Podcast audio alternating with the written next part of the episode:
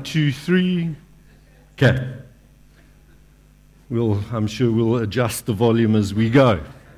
Um, yes, so we're in our series, The Fruit of the Spirit, and we're working our way through Galatians chapter five. And we're going to read most of the chapter because it's a very important chapter. It's the kind of chapter that really should be ingrained in our hearts. We should know it very well. So if you're hearing hearing it again for the, the third or the fifth time this month, that's probably not a bad thing. Galatians five starts off talking about circumcision. Now, that is a rather strange thing to be talking about in twenty seventeen on a Sunday morning. Oh, twenty eighteen, wow. Gee, get with it. Um, and and when we come across the word circumcision in this passage, we need to we need to see it as something epitomizing the whole of the Jewish law. Circumcision was, after all, the sign of the covenant. When God made a, a covenant with Abram, he said, I want you to practice circumcision among the, the males. And this is going to be the sign of the covenant. Uh, and, and really the most fundamental aspect of keeping the law. So when we read Galatians five and we come across the concept of circumcision, in your minds just be thinking this whole idea of obeying God's covenantal law. So let's read together with that in mind. Galatians five verse one. It is for freedom that Christ has set us free. Stand firm then, and do not let yourselves be burdened again by a yoke of slavery. Mark my words, I, Paul, tell you that if you let yourselves be circumcised, Christ will be of no value to you at all. Again, I declare to every man who lets himself be circumcised that he is obligated to obey the whole law. You who are trying to be justified by law have been alienated from Christ. You have fallen away from grace. Jump to verse seven. Galatians, you were running a good race. Who cut in on you and kept you from obeying the truth? Verse eleven. Paul reflecting now. Brothers, if I'm still preaching circumcision, why am I still being persecuted? In that case, the offense of the cross has been abolished. As for those agitators, I wish they would go the whole way and emasculate themselves. The Greek, that's a euphemism. The Greek's a little bit more clear. Amputate themselves. Verse eighteen, you, my brothers, were called to be free, but don't let your Don't use your freedom to indulge the sinful nature. Rather, serve one another in love. The entire law is summed up in a single command. Love your neighbor as yourself. If you keep on biting and devouring each other, watch out, or you will be destroyed by each other. So I say, live by the Spirit, and you will not gratify the desires of the sinful nature. The sinful nature desires what is contrary to the Spirit, and the Spirit what is contrary to the sinful nature. They're in conflict with each other so that you do not do what you want. But if you're led by the Spirit, you are not under law. The acts of the sinful nature are obvious. Sexual immorality, impurity, debauchery, idolatry, witchcraft, hatred, discord, jealousy, fits of rage, selfish ambition, et cetera. I warn you, as I did before, those who live like this will not inherit the kingdom of God. But the fruit of the Spirit is love and joy and peace and patience and kindness and goodness and faithfulness, gentleness and self-control. Against these things there is no law. I just want to recap the, the overall message of this chapter before we zoom into the three verses that I've been given to speak on today, verses thirteen to fifteen. What we need to understand about this letter to the Galatian church is that these Galatian Christians were predominantly Gentiles. They're living in what we now call Turkey. And they've obviously heard the gospel, and they've become Christians.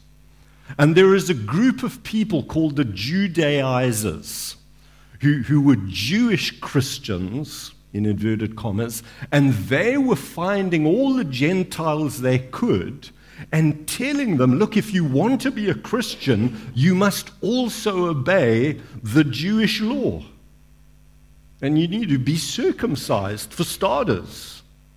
So there's this well-known group called the Judaizers presenting this message. And the letter to the Galatians is written to address this sect and this group of influences. And as you know from the previous sermons in this series, Paul's message is that is a total distortion of the gospel. And what's the deeper issue here? It's this idea that Christ's death on the cross is not enough for our salvation. That's the, the fundamental idea at stake here. The Judaizers were teaching, yes, we are saved, we are made right with God because of Christ's death on the cross and because we obey God's law. And Paul's message is, no, that is a distortion of the gospel. It's not we are saved because of Christ's death on the cross and our own good works. It's just Christ's death on the cross that saves us. And friends, the reason I'm stressing this today is that many of us as Christians today still think like this. We don't want to add circumcision to our faith, but we do often fall into the trap of thinking that my favor with God rests on Christ's death on the cross and how well I've been performing as a Christian. You know, people sometimes make deals with God. You know, they say, God, if, if I'm going to do this, this, and this, and then, you know, will you do that? And all this kind of deal-making with God, we, we can get into it very subtly. How many of you have ever thought that if you really want God to answer your prayer, or to love you, or to like you, that you need to make sure you're having your quiet time, that you're giving generously to the church, that you're doing a whole lot of good things? Come on, be honest. How many of us think like this? That if we want to please God, it's Christ's death on the cross and the good stuff we're doing to make sure we're in God's good books. Friends, this problem here in Galatians chapter five, it's not just a problem from back then. It's as much in the church today. And the amazing thing of the gospel is that there isn't anything else we have to do to earn God's favor in this world. It's just Christ's death on the cross. And if we fall into the trap of thinking, yes, it's Christ's death on the cross, but it's also what I'm doing and how I'm performing, we have become alienated from Christ. We have fallen from grace, and Christ is of no use to us.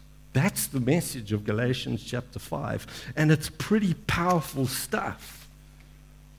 I like what John, Jonathan Edwards said when he made the point, you contribute nothing to your salvation except the sin that made it necessary. Okay, maybe not everybody believes that. It's a rather reformed perspective, but I think he's got something good to say there. The specific section I'm going to deal with today is verse thirteen. So let's look at that again. You, my brothers, you were called to be free, but don't use your freedom to indulge the sinful nature. We're, we're looking at this call to freedom. Freedom means many different things to different people, does it not? Freedom can be a brand. Come to know that. Freedom can mean having no restraints upon your life. We talk about freedom of speech, freedom of movement. After the Second World War, Norman Rockwell did uh, four paintings expressing the four freedoms that were very important at that time. Freedom of speech, freedom of worship, freedom from want, and freedom from fear. So people understand freedom in many different ways. But our question is, what is the freedom that is being spoken about here in, in verse thirteen? They're those paintings, by the way, famous oil paintings. What is, what is the meaning of freedom in verse thirteen when Paul says it is for freedom that Christ died? And a common mistake people make in interpreting the Bible is to take the word in the Bible and to give it the meaning that they want to give it. But we always need to ask ourselves, what, what did the author intend when he used that word freedom? What is the specific freedom that Paul is writing about here in verse thirteen? Because that's the only thing that matters. It doesn't matter what our English understanding of freedom is. It's what Paul meant by that term. And in order to find out what he meant, we need to look at the context, the immediate context and the broader context, to see what Paul means by the term freedom. He's not talking about physical freedom, believe it or not. People in jail can be free in Christ. He's not talking about freedom of speech. That's very important, and we love it in our day and age. He's not talking about freedom of speech. He's not even talking about political freedom. You can be under an oppressive political regime and be free in Christ. Another misunderstanding in the church is that biblical freedom means we're free to do whatever we want in the church. But what is the freedom being spoken about here? Well, let's look at the context. In verse one of Galatians five, Paul talks about freedom. He says in verse one, it's for freedom that Christ has set us free. Do not let yourselves be burdened again by a yoke of slavery. Now, these Gentile Christians had not been slaves, or probably most of them not slaves. So the freedom being spoken about here by Paul is the freedom from having to obey the Jewish law. There were six hundred thirteen laws that Jews had to obey. And that was like being under a very heavy burden. To live all of your life obeying six hundred thirteen commandments. I don't know how many of, of you have read this book, A Year of Living Biblically. It's by a secular Jew from New York. He's the guy who read through Encyclopedia Britannica, you know, from A to Z, and then wrote a book about it. And he's done various other life experiments. Very funny guy. That's what he looks like. A J Jacobs. And he's a secular Jew in New York. But he decided for an experiment, he wanted to, for one year, live biblically and obey all of the six hundred thirteen commandments found in the Old Testament. And it's well worth a read, and it's an eye-opener to what it can mean in this day and age to obey the Jewish law. I mean, not to wear clothing of different threads, not to be able to sit anywhere where it could, in fact, be ceremonially unclean. I mean, try traveling on a bus that way. Um, stoning people that you know who are adulterers. Um, he landed up just tossing uh, some some gravel on the shoe of, of a person that he knew was an adulterer. So he really did try very hard to, to obey all of God's law. But this is what we've been set free from as Christians. This is the freedom that Christ has won for us. It's freedom so that we don't have to be enslaved to obeying God's law. Again, in verses three and four, we read about Paul having freedom in Christ, but people spying on the freedom he has in Christ, and they're wanting to make us slaves again. What's this freedom? Gee, it's not eating kosher food. It's not having to wash my hands in a certain way before I eat. Paul says he's free in Christ. This is the freedom, freedom from Jewish ceremony, Jewish law. Another hint about what this freedom is is in verse thirteen, where it says we've been called to be free, and then it says don't use your freedom to indulge the sinful nature, but rather use your freedom to love and serve others. This is also what Christian freedom is.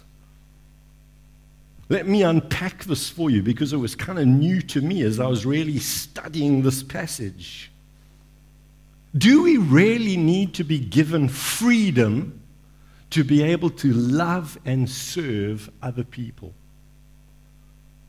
And I think the answer is yes, we do. By the way, in the Greek here, unfortunately you don't see it in the English. English translations of the Bible do tend to make things a little easier, so that the readers don't get upset. Um, but, but in the Greek, it says, do not use your freedom to, not, it doesn't say indulge, it says to be enslaved to your sinful nature. And that's the state that unbelievers are in. They're enslaved to their sinful nature. They're unable to do good. They're unable to do the right thing. They're enslaved to their sinful nature.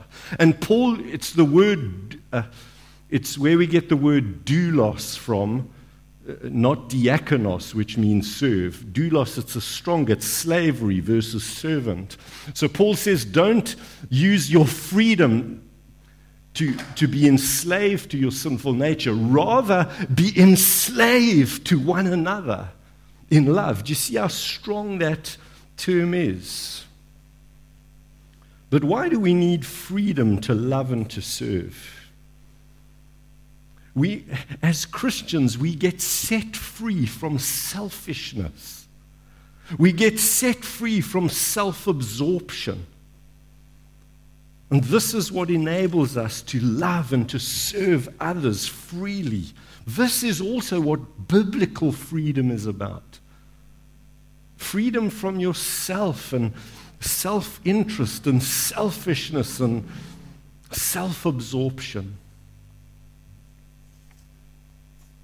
Reminds me of Paul's words when he describes his philosophy of ministry. He uses these same concepts of freedom and, and being a slave to people. He says in First Corinthians nine, though I am free and I belong to no one, I make myself a slave to everyone to win them over. Paul was free to be a slave and to serve other people, to love other people. So in summary then, freedom in this passage means the freedom from having to, to please God through good works and through observing the law. Yes, as Christians we do good works. We should want to do good works, but we do good works as a response to God's love in our lives. It's not to earn God's favor. Let's not ever fall into the trap of thinking that. It's also the freedom to be able to serve each other. That's why we must use this freedom and how we're to use it. Let's move on. The next section talks about summarizing the law.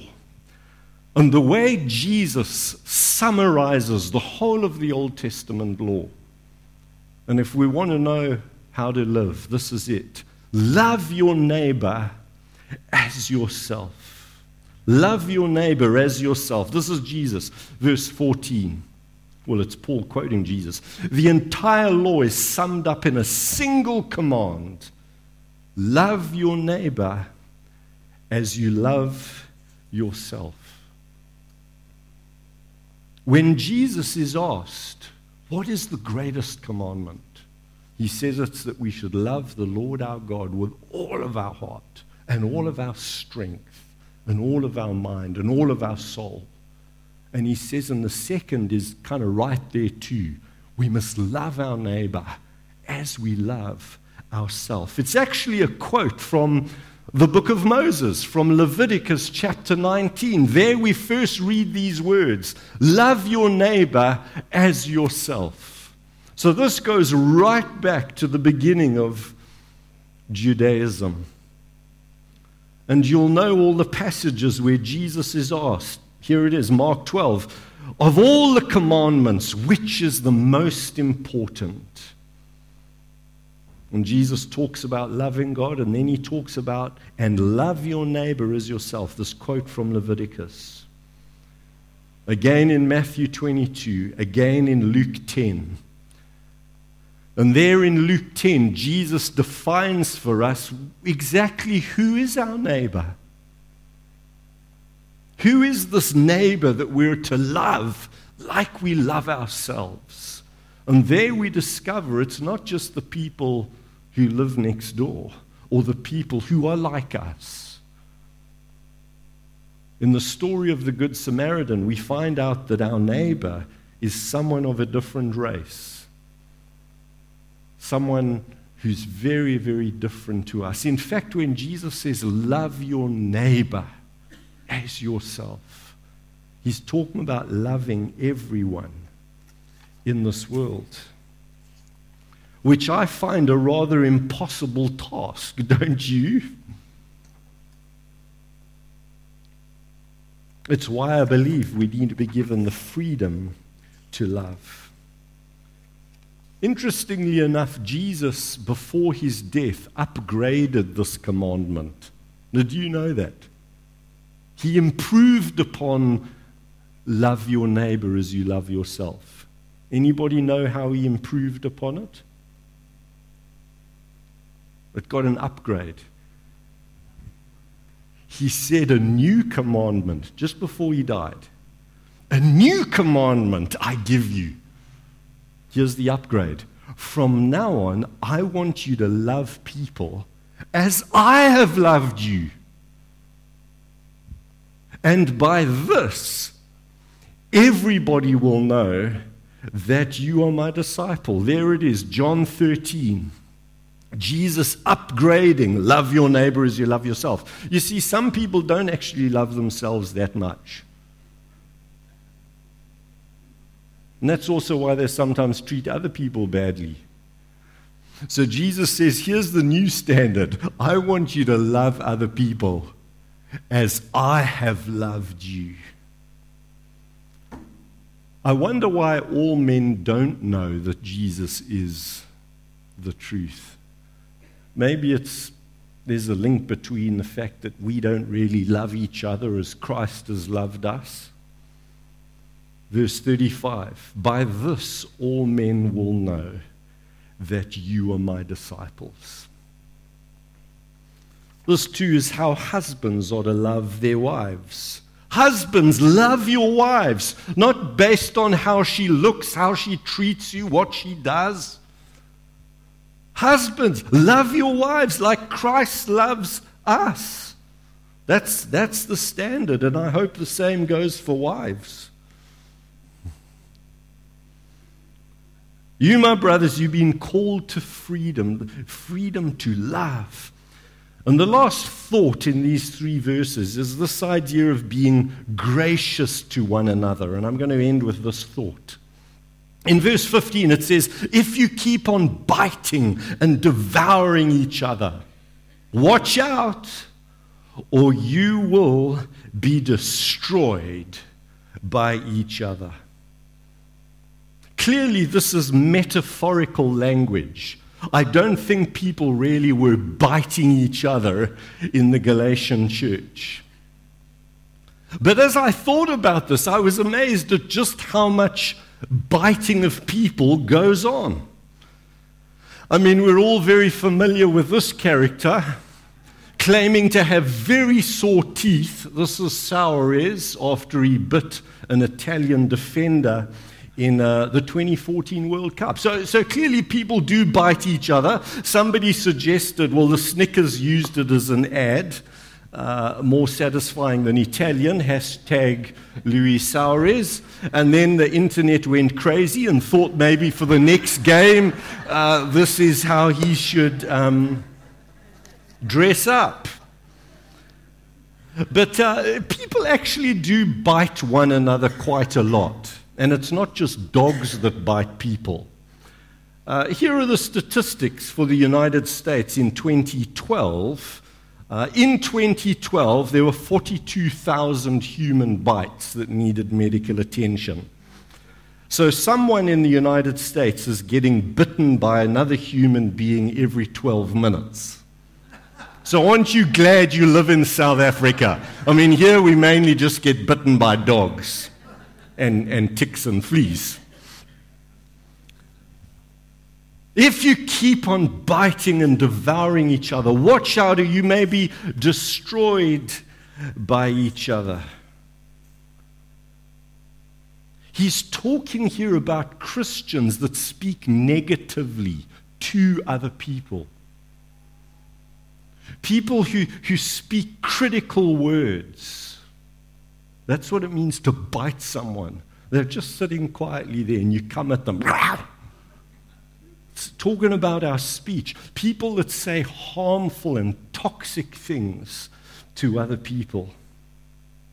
And the warning here in Scripture is if we allow criticism and verbal attacks on people to go unchecked, we'll end up destroying each other. This happens in marriage all the time. Spouses can be so critical of each other. They break each other down with words. And eventually they destroy each other. This can happen in parent and child relationships. Usually when parents are, are hypercritical of their children, you should be doing that, you should be doing that, this one does it better than you won't. It's biting, and we can end up being destructive with our words. It happens on social media. Sadly, I have had to stop posting things, thoughts, opinions, views, and the like on Facebook because I have found out we're living in a very intolerant age. And if somebody doesn't just like one percent of what you've shared or said, they have a massive go at you. There's something seriously wrong with how critical people are. It's this biting and devouring that actually lands up being a little bit destructive. That's why I've only ever sent out one tweet. Can happen in a church community. Criticism and churches implode. Remember what James had to say about the tongue. The tongue is a small part of the body, but it can set a great forest on fire. It's a world of evil. It corrupts the whole person, sets the whole course of his life on fire, and is itself ignited by hell. The tongue is a very powerful thing. No man can tame the tongue. It's full of deadly poison. With the tongue we praise our Lord and Father.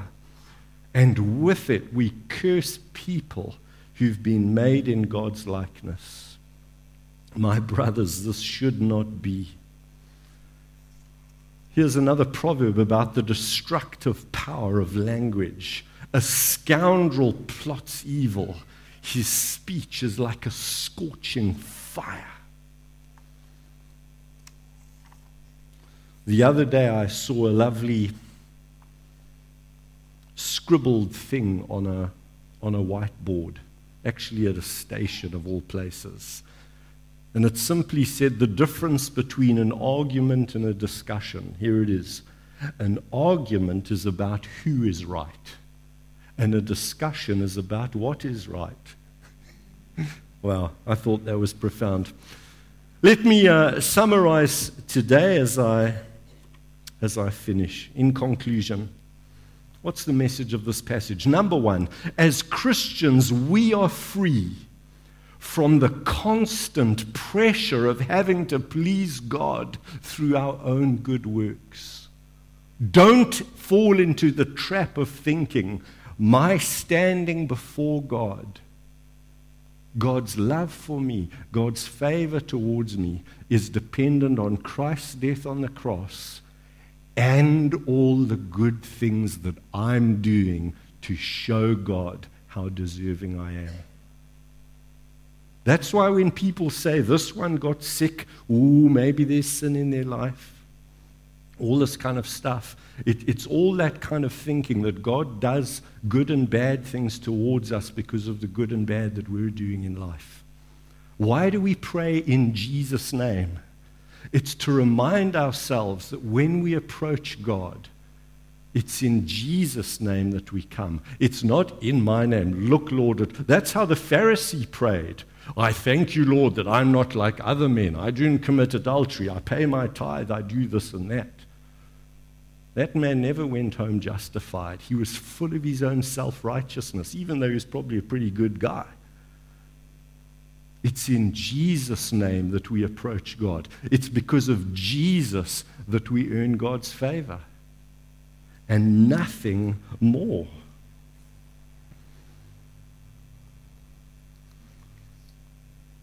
What is the freedom that the Bible talks about? The meaning of freedom. It's the freedom to love others. The freedom to be less caught up in ourselves. It's the freedom from self-centeredness, self-absorption. That's what the gospel, how the gospel changes us. And finally, the call to the Galatians is to be gracious one another with one another. If you keep on biting and devouring other people, watch out, or you will be destroyed by each other. I hope today you've got a better grasp of what this passage is about, and specifically the three verses we've looked at today. Let's pray as we prepare our hearts for communion. And with those serving at the table, please come up and take your seat. Lord, this is an amazing passage that we've read, and we thank you that Paul wrote it. Lord, our, our natural tendency is to, to want to do something, to to contribute to our own salvation. We, we want to feel as though we're also pay, playing a part.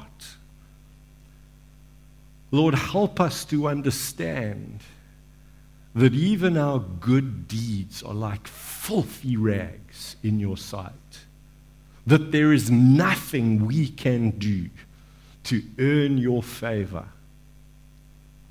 bar having faith in Christ and in his death for us. Forgive us, Lord, for alienating ourselves from Christ, for falling away from grace when we have sought to trust in anything else in addition to your death on the cross. And Jesus, we come now to remember your death for us, as we symbolically eat bread and drink wine. Help us to remember your broken body, and that we always approach God in the name of Jesus. Help us, Lord, to, to love our neighbor as, as ourselves, to love others as you have loved us. And help us, Lord, not to speak critically to others. We want our words to be upbuilding, to be, to be gracious, to be gentle.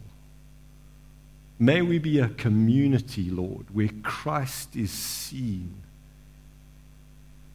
that all men may know that we are your disciples because of how we conduct ourselves and love one another. So this is our prayer today, Father God.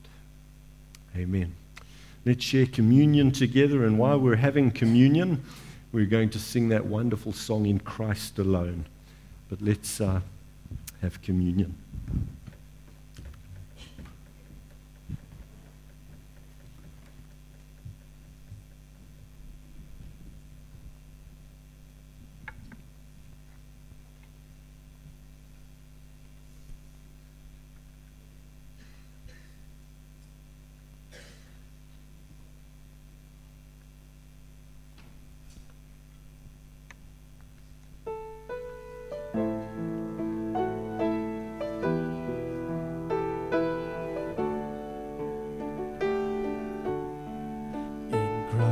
Alone, my hope is found.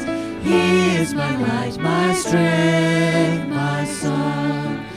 His cornerstone, his solid ground. Fought through the fiercest drought and storm. What heights of love, what depths of peace. When fears are still, when striving cease. My comforter, my all in all, here in the love of Christ I stand.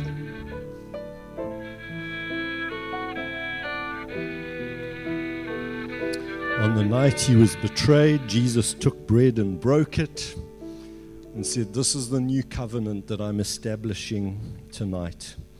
Eat this and do this in remembrance of me."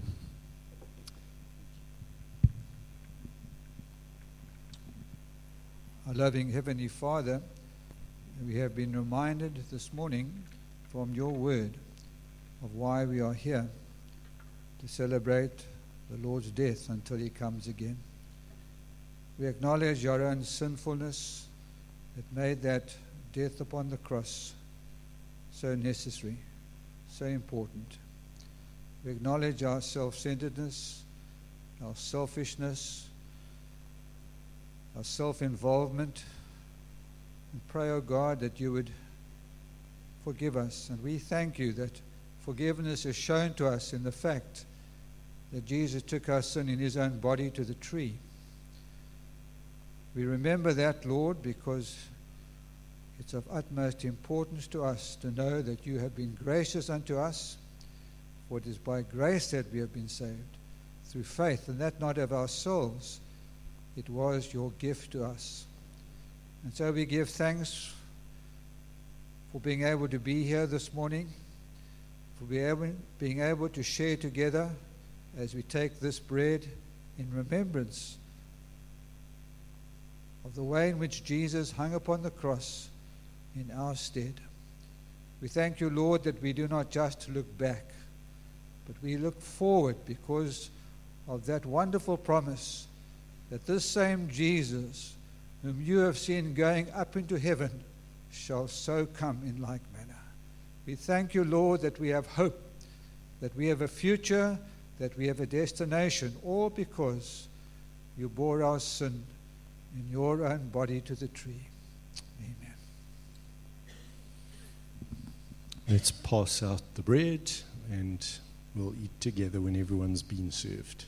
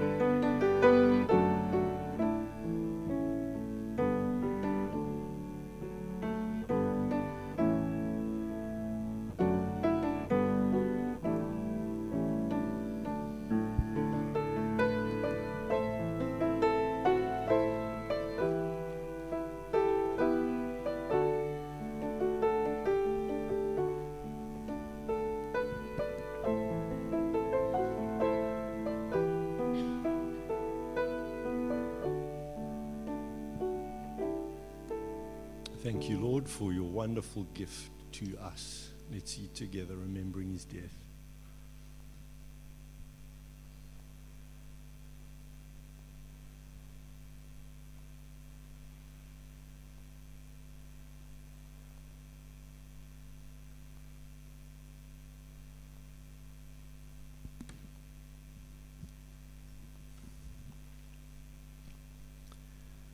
What can wash away my sin? Nothing but the blood of Jesus. What can make me whole again? Nothing but the blood of Jesus. Yes, Lord, as we gather around your table and we drink from this cup, Lord, we remember your blood shed for us. For your word says, without the shedding of blood, there is no forgiveness of sin. So we thank you, Lord, for what you did on that cross. That through your blood we have been forgiven. Through the giving of your life, we have been restored and we can walk in righteousness before you. So thank you for your great love for us. In Jesus' name, amen. All right, let's distribute the juice. These trays do not have bases, so make sure you use the handle and feel free to drink when you're ready.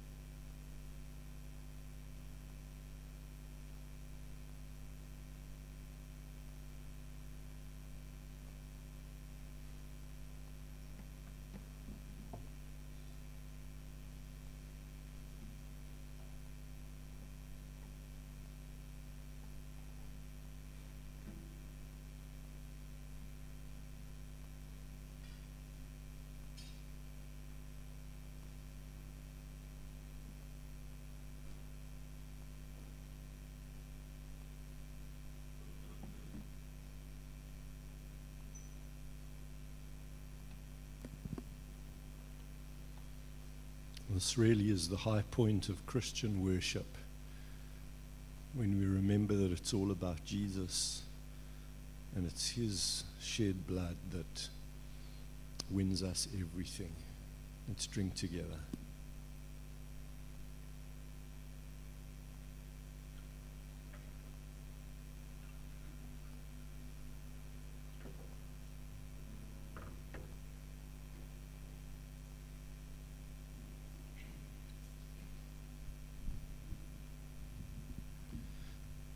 To end our service by singing the remainder of that song, In Christ Alone. So let's stand and reflect on these amazing words. There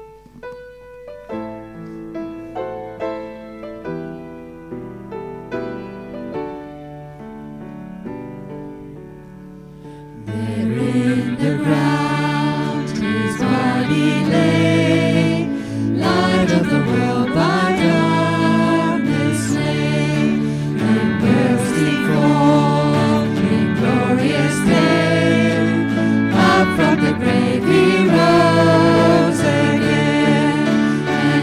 she stands in victory, since curse has lost his grip on me. For I am his and he is mine, bought with the precious blood of Christ.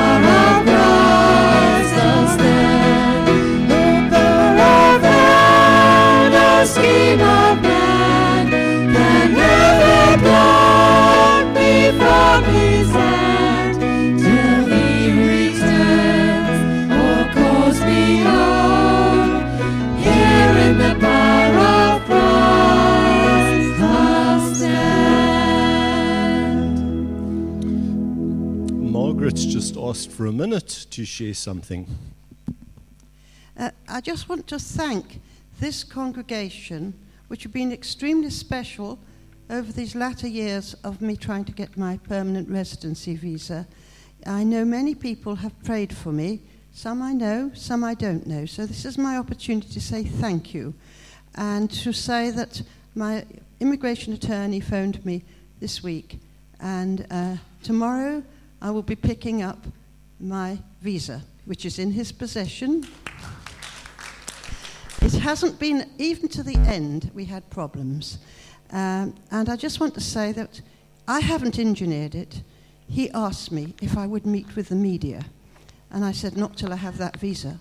And he said, I am asking you, and I will be with you when you meet with the media. I've already been in touch with them. So tomorrow at eleven o'clock, my immigration attorney and I will be meeting with the South African media to discuss my case. He says eleven years to wait for a visa is too long, and this has to change. Thank you, everyone.